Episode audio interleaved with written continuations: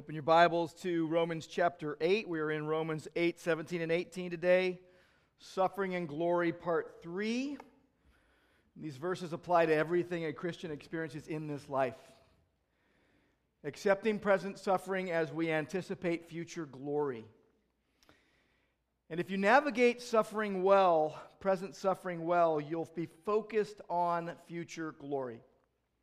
If you're able, I want you to stand with me. I'm going to read God's word. I invite you to stand. What a privilege it is to open up our Bibles and read the Word of God. I'm going to read verses 17 and 18. And if children, then heirs, heirs of God and fellow heirs with Christ, provided we suffer with him in order that we may also be glorified with him. For I consider that the sufferings of this present time are not worth comparing with the glory that is to be revealed to us. Lord, I pray that you'd open up our eyes that we would see wonderful things in your word today, all for your glory. And we pray in Jesus' name, amen. Go ahead and have a seat. If you're a Christian, you know what is true as we suffer this life. And I use that phrase, suffer this life, really as code for just living this life. We are breathing smog infested air, it's hard to breathe. We are navigating sin infected relationships. It is hard to relate.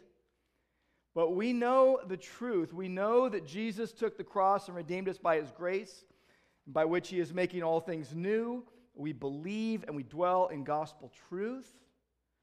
We're part of the adopted church committed to accepting present suffering while anticipating future glory. And verse 17 tells us, provided we, the body of Christ in local churches, regular gatherings of believers devoted to the Word of God, celebrating baptism and the Lord's Supper, practicing church discipline, committed to common life and mission, led by humble leaders, provided we suffer with Christ. We know as believers the fellowship of Christ's sufferings. We are going through at what verse 17 calls the sufferings of this present time. That's every earthbound challenge to Christians from regular human suffering to living in a sin tainted world to suffering for Christ, suffering for your, your testimony of faith in Christ. And we know that we need to find our joy in Christ in the midst of that. We know we need to foster unity in the church we belong to, fight fear of suffering by obedient faith. We know we need to forget about ourselves, which is so hard, isn't it? And we need to be resolved to finish the race with Christ in sight. For the past several weeks, we've been talking about the suffering and focusing on the suffering. Today, we focus on glory. Today, we will see what the glory to be revealed is and how dwelling on it makes a difference in your life. What is the glory to be revealed, and what difference does dwelling on it make? Verse 17 says, Provided we suffer with him, that we may also be glorified with him. And glorified there, it's the only time in the New Testament it's used like that. And it is also a passive word. Something is being done to you. If you're a Christian, there are some things you know. You know that you've been justified by grace through faith in Christ and you know that you are being sanctified, and you know that you will be glorified. And either all of it is true about you or none of it is true about you, because in God's salvation economy, they all go together. You're justified, God brings you through a process of sanctification, and you will ultimately be glorified. Verse 18, Paul says, I consider, I've been thinking about it, I know this is true, the sufferings of this present time are not worthy to be compared with the glory to be revealed to us. Some Bible translations will say the glory that is to be revealed in us. Different translations have translated it different ways. One, if an amplified version says this, the sufferings are not worthy to be compared with the glory that is about to be revealed to us and in us and for us and conferred upon us. Another translation says, What we suffer now is nothing compared to the glory he will give us later. Another translation says, whatever we may have to go through now is less than nothing, so less than zero, compared with the magnificent future God has planned for us. Verse 17 says that if we're children of God, we're adopted children of God, then we are heirs. There's an inheritance that is ours. Now, back then, laws enabled an adopted slave to inherit his master's possessions. For a Christian, we have been slaves to sin. Now we are children of God and therefore heirs. There's an inheritance. Now, the Jewish practice gave the inheritance only to the firstborn son. Roman law, though, divided it equally amongst all the children. That's what's being applied to us here when we're called joint heirs with Christ, fellow heirs with Christ. We share in his sufferings. We know that's the cost of discipleship. But the bright side is it leads to being glorified with Christ. The proof of future glory is that we suffer. Go over to 1 Peter chapter 1 with me, verses 6 and 7. It gives us some insights into the suffering and the glory. Verse 6 In this you rejoice, though now for a little while. Now, that could be 30, 40, 50, 60, 70 years in your case, in God's economy. Now, for a little while, if necessary, you have been grieved by various trials. So you're going through trials. He's writing to a suffering church. I am speaking to a suffering church. You're suffering in all sorts of ways. Some people are, are it's very obvious to see how you're suffering, and others it's more hidden. But you've been grieved by various trials. And then verse 7 says, so that the tested genuineness of your faith. So your faith will be tested to be genuine, more precious than gold that perishes though it is tested by fire. And it may be found to result in praise and glory and honor at the revelation of Jesus Christ praise, glory, and honor at the revelation of Jesus Christ. God the Father appointed God the Son heir of all things. Hebrews 1 2 tells us this. And so every child of God, you don't need to worry about, you know, getting cut out of the will. Every child of God will receive the full inheritance with Christ. And here's what we will inherit. As heirs, we will inherit life Titus 3 7, being justified by his grace, we might become heirs according to the hope of eternal life. But we will also inherit glory. Romans 5 2 told us that through Christ we have also obtained access by faith into this grace in which we stand, and we rejoice, even in the midst of sufferings, we rejoice in hope of the glory of God. Christ in us, as Colossians 1:27 says, is our hope of glory. In John 17, 22, the Son, God the Son, is praying to God the Father, and he, Jesus says, The glory that you have given me, I have given to them, to believers, that they may be one even as we are one. 2 Corinthians 8 9 says, You know the grace of our Lord Jesus Christ, that though he was rich, yet for your sake he became poor, so that you by his poverty might become rich.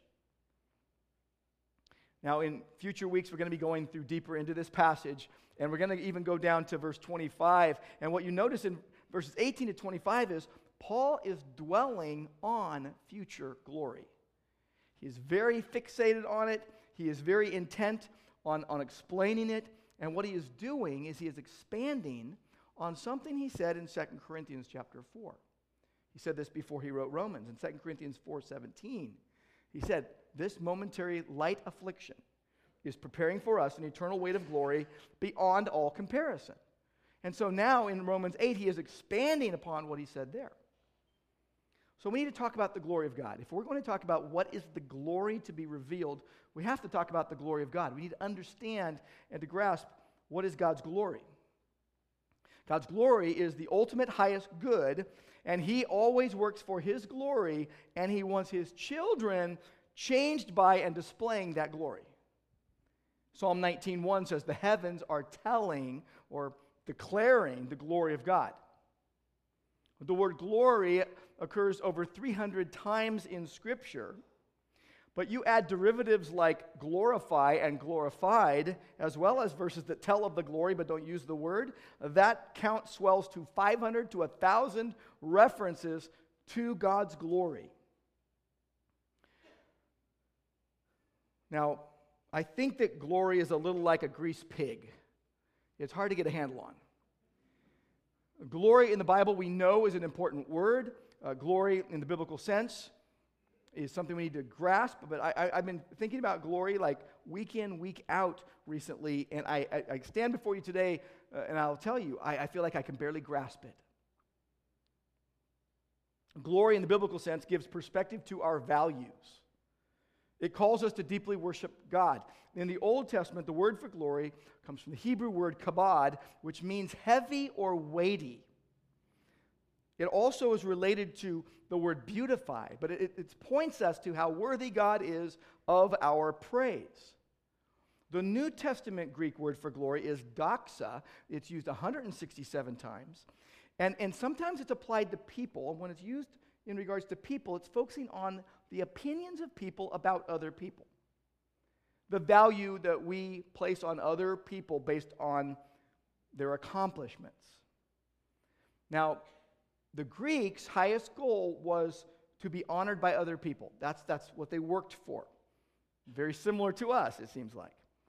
But what happens is when you start to grasp the glory of God, everything that you consider great pales in comparison. We will call people great because of maybe how they play football or how they can sing or what they can do. And it might not match up with their character, but we'll still call them great. But what we consider great, humanly speaking, pales in comparison to the glory of God. Human glory is subjective. You know, well, I think that person is great, and we might attribute that wrongly. God's glory is objective, it is based on objective truth. Human glory is based on the evaluation of people about other people. God's glory is rooted in his nature, who he is. So when you recognize God's glory, everything you take pride in seems to fade away. When the translators of the Septuagint, the Greek translation of the Old Testament, they chose doxa to translate the Hebrew kabod. And, and seriously, what happened there is glory as, as mere human opinion was transformed to glory as the majesty connected to God's revelation of himself to us. The world and, and we are impressed by appearances, aren't we? Wealth and position, and we equate that to glory and fame. But, but people left and right, and many of us are, are desperately seeking you know, admiration or approval or attention of others. But when you became a Christian, if you're a believer, and you put your faith in the Lord Jesus, you believed he died for your sins in your place on the cross. You believe he was buried and rose from the day on the third day, uh, rose from the dead on the third day. You believe that he's coming again. If that's you, then when you became a Christian, you received a different set of values. Now, sometimes we don't operate by those values, but when you became a Christian, you were handed a different set of values to which you, you, you realize true glory is found only in the splendor and magnificence of God. Glory is who God is and in and of himself as God, what he does. We talk about the glory of Christ. That's who Jesus is his magnificence, his greatness, his majesty, his fame as God. He has independent, self contained glory, the glory of God. Hebrews 1 3 says that Jesus is the radiance of God's glory, the exact representation of his nature, and he upholds all things by the word of his power. John 1:14 says we beheld his glory, glory as of the only begotten from the Father, full of grace and truth. Now you get into Romans 8 and what you realize is we are said to be glorified. That should make us shake in our boots that we would somehow receive the glory of God? We are said to be glorified in verse 30 of Romans 8. And yet, we are, we are told in verse 17 that we are yet to be glorified, future to be glorified. And what that means is that positionally, you're glorified, you're seated in the heavenlies with Christ, uh, but it will be fully realized in the future. It's guaranteed. Ephesians 1, verse 13, says, In Christ, you also, when you heard the word of truth, the gospel of your salvation, and believed in him, you were sealed with the promised Holy Spirit, who is the guarantee of our inheritance until we acquire possession of it to the praise of his glory. So, as a believer, you, are, you belong to God, you are indwelt by God, and he wants you to display and reflect his glory. John 1:15 says of his glory of Christ's glory we have all received and grace upon grace that God is showering you with his grace it's like a river and the, and the water is God's grace and it's just grace grace grace grace all the way through and it meets every need every need what is the glory to be revealed verse 17 says we'll be glorified verse 18 says that the glory to be revealed you know, it's going to appear. What is it? Now, it's rooted in God's redemptive work in Christ. The glory to be revealed is quite simply our being glorified. It's, it's pointing to the resurrected bodies of Christians, our glorified, perfected state, where we will be like Christ. Uh, this will be revealed yet future. The glory to be revealed rooted in who God is and what He does in our salvation, our justification, our sanctification, and ultimately our glorification. Now, here's why. You look in the immediate context in Romans 8, uh, and you see in verse 17, we will be glorified with Him, with Christ. You see in verse 18, the glory to be revealed. But you go down to verse 21, and it speaks of the obtaining the freedom of the glory of the children of God. Now look at verse 23. Verse 23. What does it say? And not only the creation, speaking of the creation groaning, but we ourselves have the first fruits of the Spirit. We groan inwardly as we await eagerly for our adoption as sons. And here it is the redemption of our bodies. That's what it's pointing to. The, the glory to be revealed is the redeemed body and resulting Christlikeness of believers. 1 Corinthians 15 47 says, Just as we have borne the image of the man of dust, Adam, so we will also bear the image of the man of heaven, Jesus. Philippians 3, uh, it says, Jesus Christ will transform our lowly body to be like his glorious body. 1 John 3 2 says, We will be like him and we will see him as he is. So, the glory to be revealed is the resurrection of the body and the complete Christ likeness that will be ours eternally. Now, what difference should that make? Ought we to like take that, that idea and say, wow, that's, that's awesome. It's yet future. Let's go put it in the safe deposit box and leave it in the bank until we need it? Or do we use it today? And I'm going to say that we need to use it today. This is what Paul is pointing out to us. He's saying, I consider the sufferings of this present time are not worth comparing to the glory that's to be revealed to us. He's saying, think about the glory. Think about the glory. And what difference should dwelling on this glory make? Let's talk about focusing on the future glory. This is hard for us to do, okay? We're in the middle of life. There's a lot of things going on. It's complicated. We've got all these issues we're dealing with, and we're trying to work them all out in our head and trying to insulate ourselves and correct other people and try to figure all these things out. When God wants us focused on future glory, and it's interesting, it's amazing what, what you see when you do that. You focus on future glory, all the things you're worked up about seem to come into proper perspective. So let's talk about this. I've got three, three things I will share with you about this. Focus on future glory. The first is it eclipses our suffering. It eclipses our suffering. It doesn't take it away, it eclipses it. Your suffering's still there, but there's something greater. He says, I consider the sufferings of this present time. Those sufferings are time bound. There is an expiration date on your suffering, and only God knows. But suffering today is eclipsed by tomorrow's glory. We know God will keep his word. We know our hope in Christ is assured. Our hope is not wishful thinking, our hope is based on fact. And we're going through this suffering. But we're to focus on the future glory because the future glory eclipses our suffering. John Piper said it this way every millisecond of your misery in the path of obedience is producing a peculiar glory that you will get because of that suffering. God's going to provide glory all the sweeter, greater, more glorious, and it's laid up for you a, crown of glory. We know God makes beautiful things out of dust. We know we have this treasure of the gospel in jars of clay. We know that God even permeates the fragrance of Christ through our suffering souls as you suffer.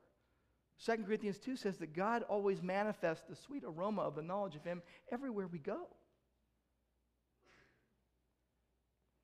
You could look back on your life and you could say, wow, I see through my suffering how God generated benefit I can see how God worked. I can see how He used that horrible thing to, to make me more like Christ, to develop my character. Paul says that the sufferings are not worthy to be compared. So he's saying glory tips the scales immeasurably. You can't compare. Now, you can't talk about the glory to be revealed without thinking about unbelievers. Because unbelievers are going to acknowledge the glory while being in abject pain and suffering and agony for eternity. Unbelievers have no idea the suffering to come due to God's wrath on them. So we ought to look very mercifully upon uh, the souls of, of all we know who don't know Christ and appeal to them to believe in the Lord Jesus and be saved. I was talking to a man just yesterday for almost an hour not a believer, worshiping false deities, and, and literally spending thousands of dollars in the process, being led astray into to worshiping false gods.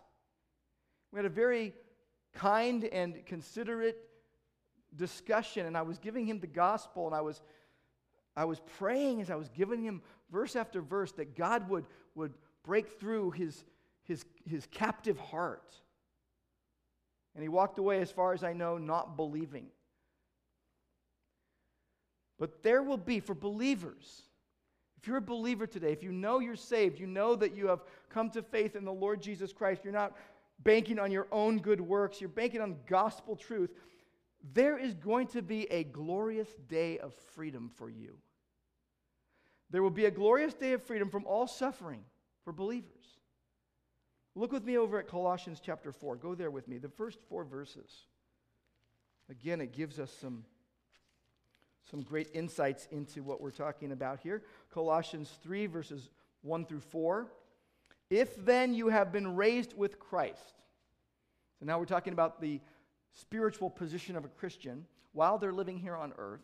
If then you have been raised with Christ, seek the things that are above, where Christ is, seated at the right hand of God.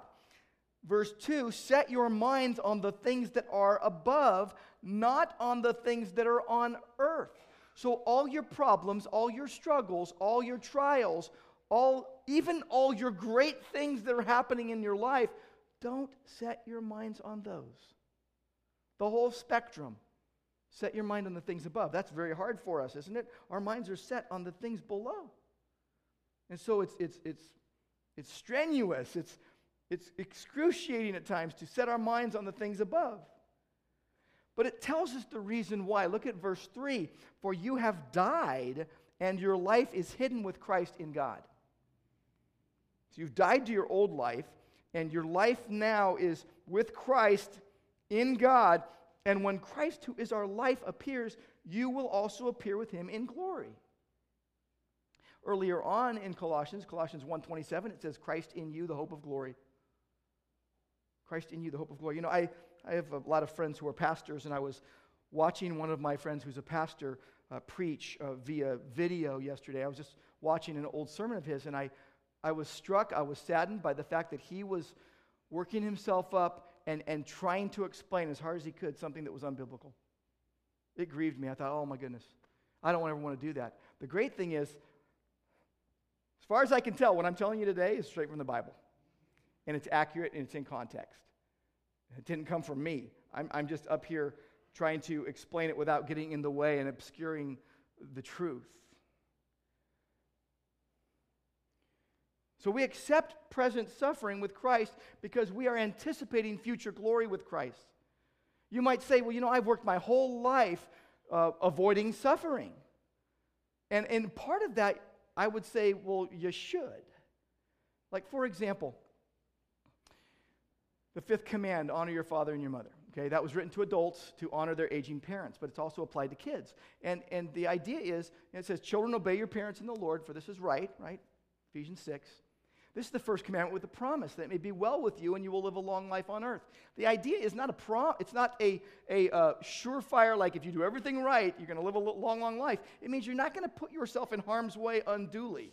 You're not going to like do really crazy things to get yourself in trouble. So some suffering that we are trying to, to not have in our lives is good. Peter said, don't suffer as an evildoer. So keep yourself from evil. But the idea is that we cannot insulate ourselves from suffering, and suffering is the pathway to glory. And so you have assurance as you're suffering as a Christian that you're on the way to glory. You accept it because you're anticipating the future glory. But here's what, here's what an unbeliever is doing.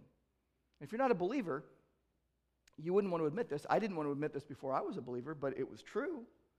There is a terrifying expectation of judgment for unbelievers. That's what the Bible calls it. So today, if you have a terrifying expectation of judgment, you need to believe in the Lord Jesus and be saved. You need to actually believe the gospel message.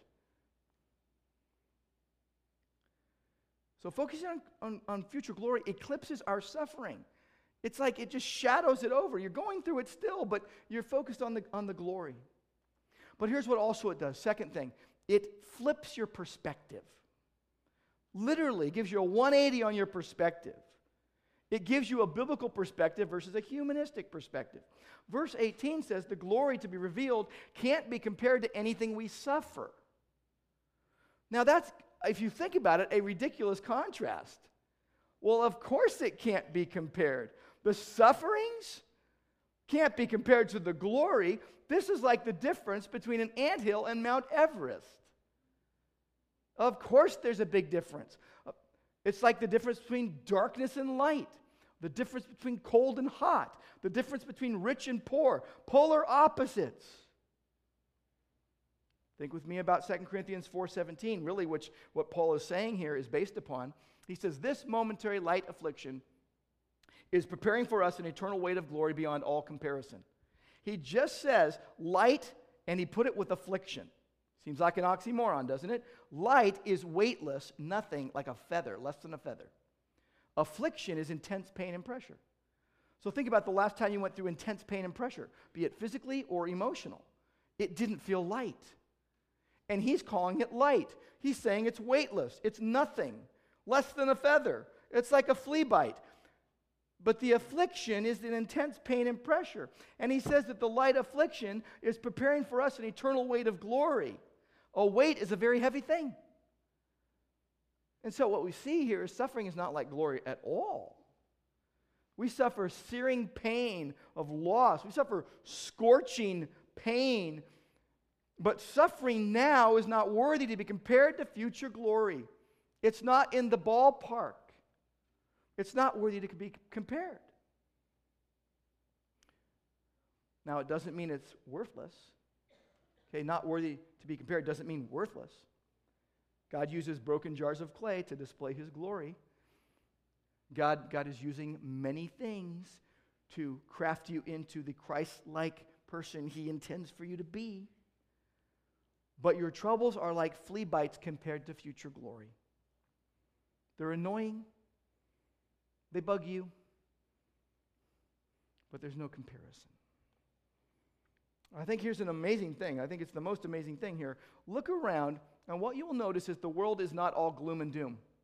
If you're walking around going, everything is bad, the world is gloom and doom, your perspective is wrong. But if you're walking around saying everything is good, nothing is bad, your perspective is wrong. The world is not all painful suffering, the world is not all just good stuff. But here's the deal you look at the sufferings of this present time, everything, okay, suffering this life, going through life in a in a, in a sin infected world, you realize that in relation to glory, that it's bad. Okay. You should love everything God made and sustains and loves, okay? You shouldn't love the world system that denies God. But you should love what God graciously gives you to enjoy. Part of your love for Him is saying, Thank you, Lord, for what you have given me to operate on mission for Jesus and the gospel. And I think it's, it's sort of like how Jesus said that your love for your, your mother and father should seem like hate in comparison to your love for Him. Now, we all know how much God wants you to love your mother and your father, but your love for Jesus should eclipse it. So, as you suffer this life, again, code word, code word for everything in this life, then all of this life can be considered suffering for a Christian in light of glory. And here's what you're experiencing you're experiencing the normal Christian life, which includes extraordinary resources in Christ with which you can endure and sustain in the midst of horrendous pain and heartache and hardship. And at the same time, in Christ, you have immense joy that you can simultaneously experience in Christ as you're going through the suffering. There are so many people, and I can attest to this, when you say, Wow, I, I didn't think it was possible, but as I was going through my toughest valley, God was bearing me up, and actually, He was giving me peace in the midst of it. Or I look back and I say, Wow, look what God did when He used the toughest thing I've ever been through to, to forge my character in Christ. Look over with me at Philippians chapter 3. Philippians chapter 3. We'll look at verses 17 to 21. Paul says, Join in imitating me and keep your eyes on those who walk according to the example you have in us. Like, follow and imitate godly people.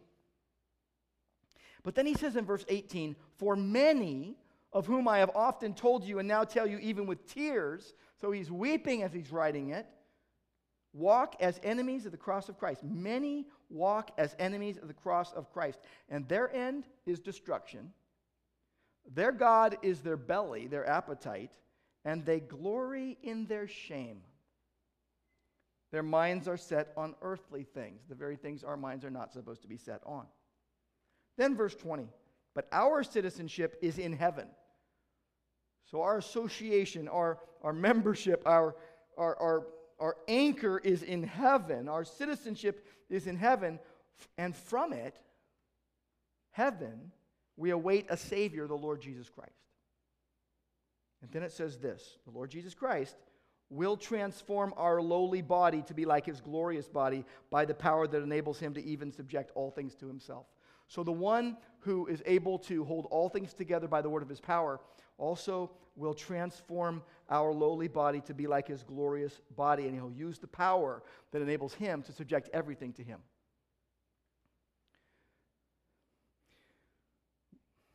Glory is not suffering. Okay? Glory is not suffering. But any earthly good might seem like suffering compared to future glory. Glory is of God, glory is from God it is not sourced in us. We don't manufacture glory, we don't work it up. There is no glory apart from God. But our hope then is fixed on God, the God of all glory. Glory points us to God. Glory gives us purpose, uh, makes us trust Jesus. It really focuses us on trusting Christ and saying, I'm going to experience God's provision in my life and glorify Him. And it assures you that He's in control.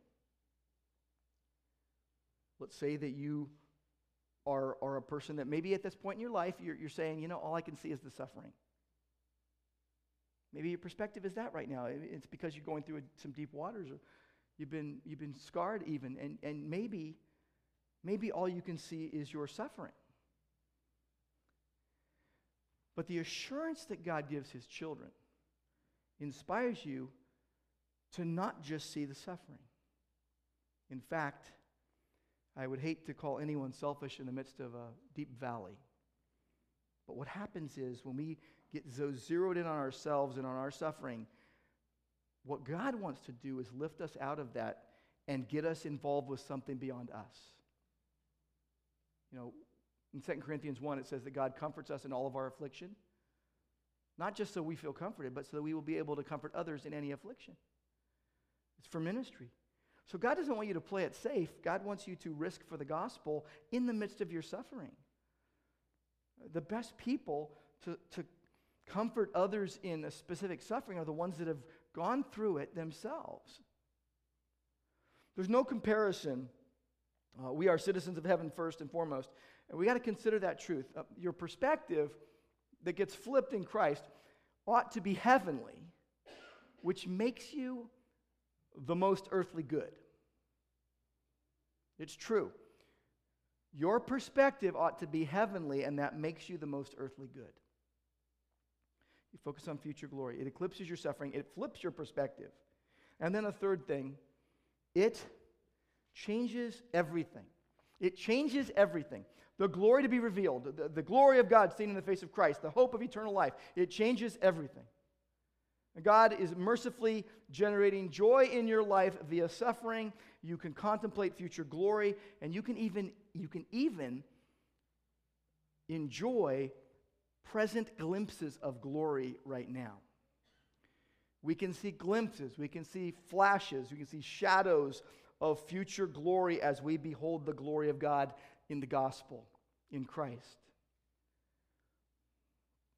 Psalm 27 13, David is processing present suffering in light of future glory, which he does often in the Psalms.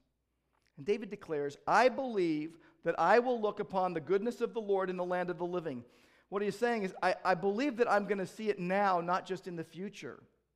And I believe that God gives glimpses of glory now, that the sufferings you go through are shadows, and that the light of the gospel shines brightly in the life of a believer. Glimpses of glory sneak through the clouds of your pain. C.H. Spurgeon said it this way The road of sorrow is the road to heaven, but there are wells of refreshing water all along the route. I remember back in the 1980s doing some missions trips in Irian Jaya, Indonesia, and I remember being dog tired walking through the highlands, you know, for eight hours literally at one point.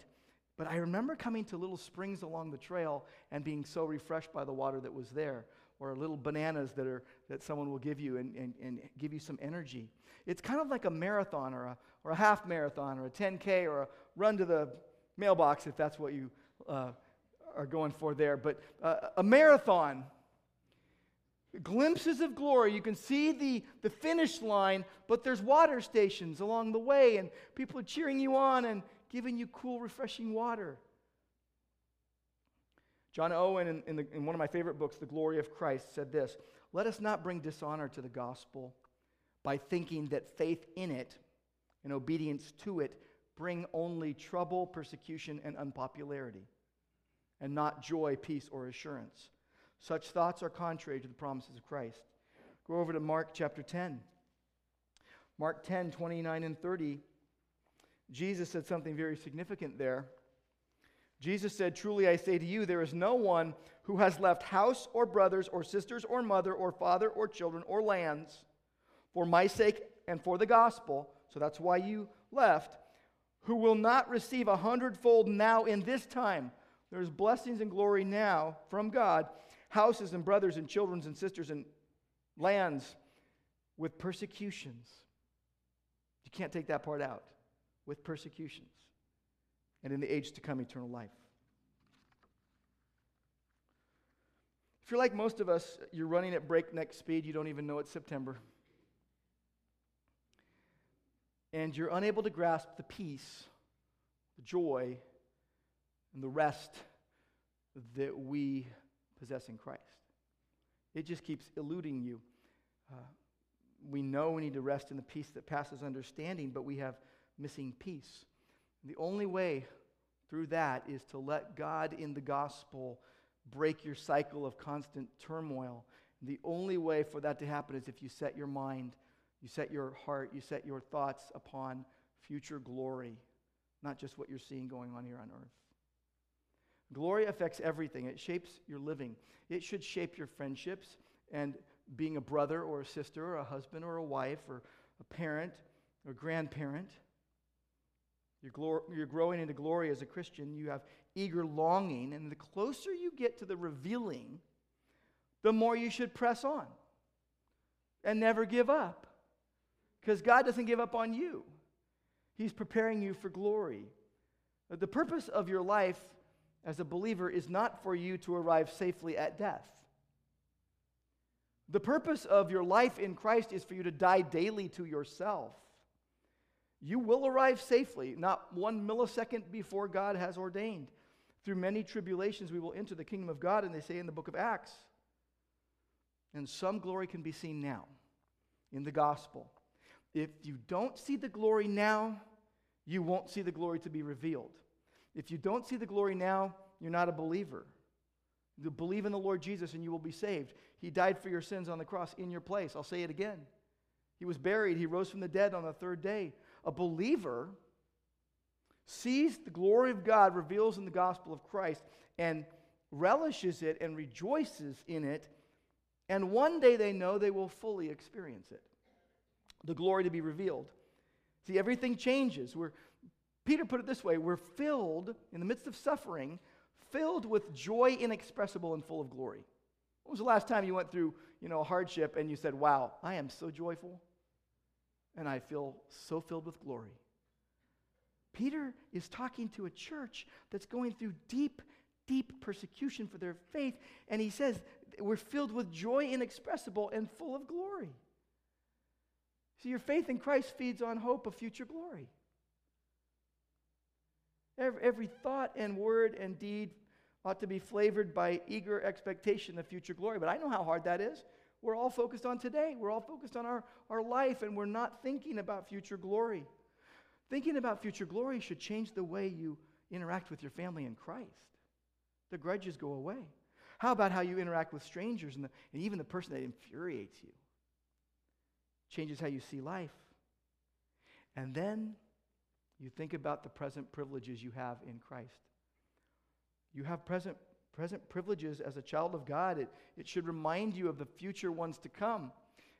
This summer, my family and I went to Hume Lake Christian Camps. It's where our high schoolers and junior hires go to, to camp in the summer. And, and we went there along with some other families from Grace and spent a couple days there. And I've got a good friend who runs the camp, and he sometimes sets me up with good friends of the camp benefits and like lodging and, and, and we got a wristband when we got in there. And my family got this purple wristband and I, I noticed it was different color than what the kids got and i thought huh this is nice.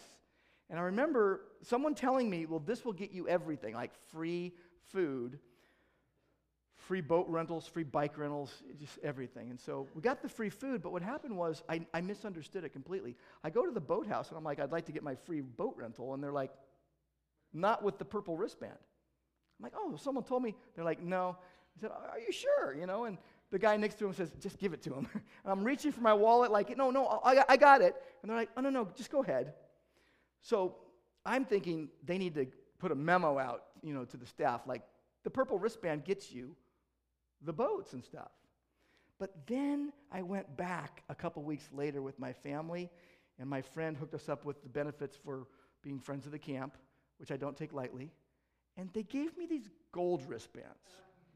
Now, the gold wristband gets you everything, okay? The boats, the bikes, the food, and what have you. And I just, I just realized that the gold wristband surpasses all other wristbands at Hume Lake. But don't misunderstand your privileges in Christ. It's not glory yet, it's not everything. One gets surpassed by the other, one will be surpassed by the other. We've got these amazing present privileges in Christ. You have access to God. You get to pray, and God hears you, and He's, he's answering, and the riches of His glory, and the promised inheritance, and His forgiveness, and His joy, and His love, and His peace, and His comfort, and, and freedom in Christ, and you're set free by the truth, and you have citizenship in heaven, and we can go on and on. You have present privileges in Christ, but there's future glory. So your real present privileges points to real, better future glory. You're a child of God in Christ. He's your father. Heaven's your home. Every day is one step closer to home, folks. Every day, one step closer to home. And, and did you think, have you thought about this? Jesus is your brother. And every Christian is too. Got to remind ourselves of these things. When you wake up, when you go to sleep, instead of thinking about all your problems, think about the fact that Jesus is your brother. When you go into a meeting, when you navigate a challenge, the secret to, of you living content in this world is knowing there is something higher and more profound and better to come. That's the secret of your Christ honoring life. Not you worried about everything going on here, but you focused on future glory that gives you perspective for what's going on here. Then you can field some questions. You can go, Well, do I understand my adoption by God and cherish it? Do I know my privilege as a child of God? Do I, do I remind myself daily? Do I know how much God loves me? Do I relate to God as my Father in heaven? Do I love and honor and obey Him and fellowship with Him and do everything in my power to please Him? Do I see Jesus as my Savior and my Lord and my brother? Do I know that He is my authority and He also loves me and cares for me? Do you know how close Jesus is to you as a believer? How much He understands you? Future glory changes everything. In 2 Corinthians 4 6, here's what we read For God, who said, Let light shine out of darkness, made his light to shine in our hearts to give us the light of the knowledge of God's glory displayed in the face of Christ. I hope your testimony is that God shined his light on the hidden recesses of your life and you saw your sin unedited. That God shines light into the dark corners of your life and you see your sin with clarity and His holiness too. Sin is not what it promised to be, it's deadly. Romans 6:23, the wages of sin is death. But God is merciful. You know, if He counted our sins against us, who could stand? Tim Keller wrote a book about marriage that I, I believe fits with what we're talking about today. He wrote this book called The Meaning of Marriage. And within, here's what he said within a, a Christian view of marriage, here's what it means to fall in love it is to look at another person and get a glimpse of what God is creating and to say, I see who God is making you to be, and it excites me. I want to be a part of that. I want to partner with you and God in this journey that you are taking to his throne. And when we get there, I will look at your magnificence and say, I always knew you could be like this. I got glimpses of it on earth, but now look at you. Now, when Jesus sees you now, he says, Mine. He says, Forgiven. He says, Beloved. And on that future day when the glory is revealed, Christ will be fully formed in us, and he will say to his bride, I always knew you could be like this. I was making you like this. Look at you. You are radiant. You are beautiful. And we will praise the glories of His grace forever. The resurrected bodies of Christians are glorified state, and we dwell on that glory. It makes all the difference for living now. It makes all the difference, whatever you're going through, whether you're in the heights of joy or the depths of grief. God is enough. I know suffering is not easy. I know that rejoicing in suffering can seem like an oxymoron. I understand. This is where the gospel gets exciting. We can take deep daily dives into the glories of the gospel as we focus on anticipating future glory. That God will give you by his grace to relish the glory to be revealed even as you suffer. You remember who was on the Mount of Transfiguration seeing God's glory? You know the five people that was with Jesus? It was Peter, James, and John, Moses, and Elijah. All five of them experienced the glory of God in a deep, profound way, and it marked them. Moses, in the depths of deep discouragement, Exodus 33 18, cries out, Please show me your glory. He saw the glory of God. He saw it on the Mount of Transfiguration as well. Peter, in 1 Peter 5 1, called himself a witness of the sufferings of Christ and a partaker, literally koinonia, literally fellowship of the glory that's to be revealed. Peter says the sufferings of Christ and the subsequent glories to follow were predicted by the prophets. Peter said, To the degree that you share the sufferings of Christ, Keep on rejoicing, so that also at the revelation of his glory you may rezo- rejoice with exaltation. Peter said, After you've suffered for a little while, the God of all grace called you to his eternal glory in Christ, will himself perfect, confirm, strengthen, and establish you. What is interesting is that suffering and glory are repeatedly linked in Scripture and always in order. First the suffering, then the glory. First the suffering, then the glory. And Lord, we pray that you would grant us grace to fix our eyes on Jesus and focus on future glory. Thank you that we have this treasure in jars of clay to show that the surpassing power is not from us, but belongs to you. Thank you, Lord, that we are afflicted but not crushed. We are perplexed but not driven to despair. We are persecuted but not forsaken. We are struck down but not destroyed. And we thank you, Lord, that the life of Jesus is manifested in our bodies. Thank you, Lord, for the eternal weight of glory that you are preparing. We pray in Jesus' name with thanksgiving. Amen.